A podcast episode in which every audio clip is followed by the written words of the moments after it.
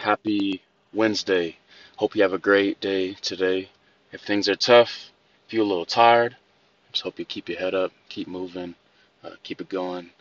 God's got big things for you to do today. Believe it. So, the question I want to answer today, it came in on Instagram. The question is, how do I put God first in my life, especially when life is so busy? And here's my answer.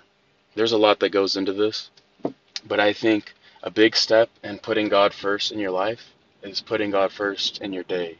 Literally, like in the morning, first thing you do in the morning. My mission president used to always say, there's we have very little control over what's going on throughout the day. You know, appointments will cancel, crazy things will happen, things will change. But he said we always have control over the corners of the day, the morning and at night.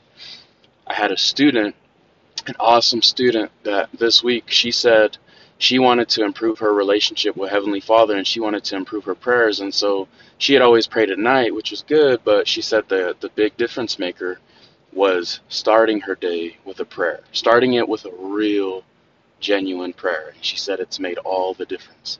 And I believe it too. My days go so much better.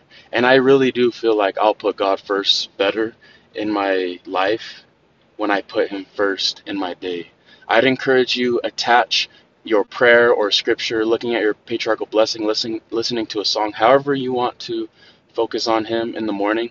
Attach it to another habit that you're doing, um, like uh, Atomic Habits. The wifey's been reading that book, and so what what I do is I attach my morning prayer, my morning time with God, with uh, my drive to the gym, and before I even go in, I'll have a good prayer. I'll try to include some I'll start with gratitude. I'll ask for specific blessings for people, and then I'll pray for a vision and just purpose throughout the day. And I feel like that's really helped me.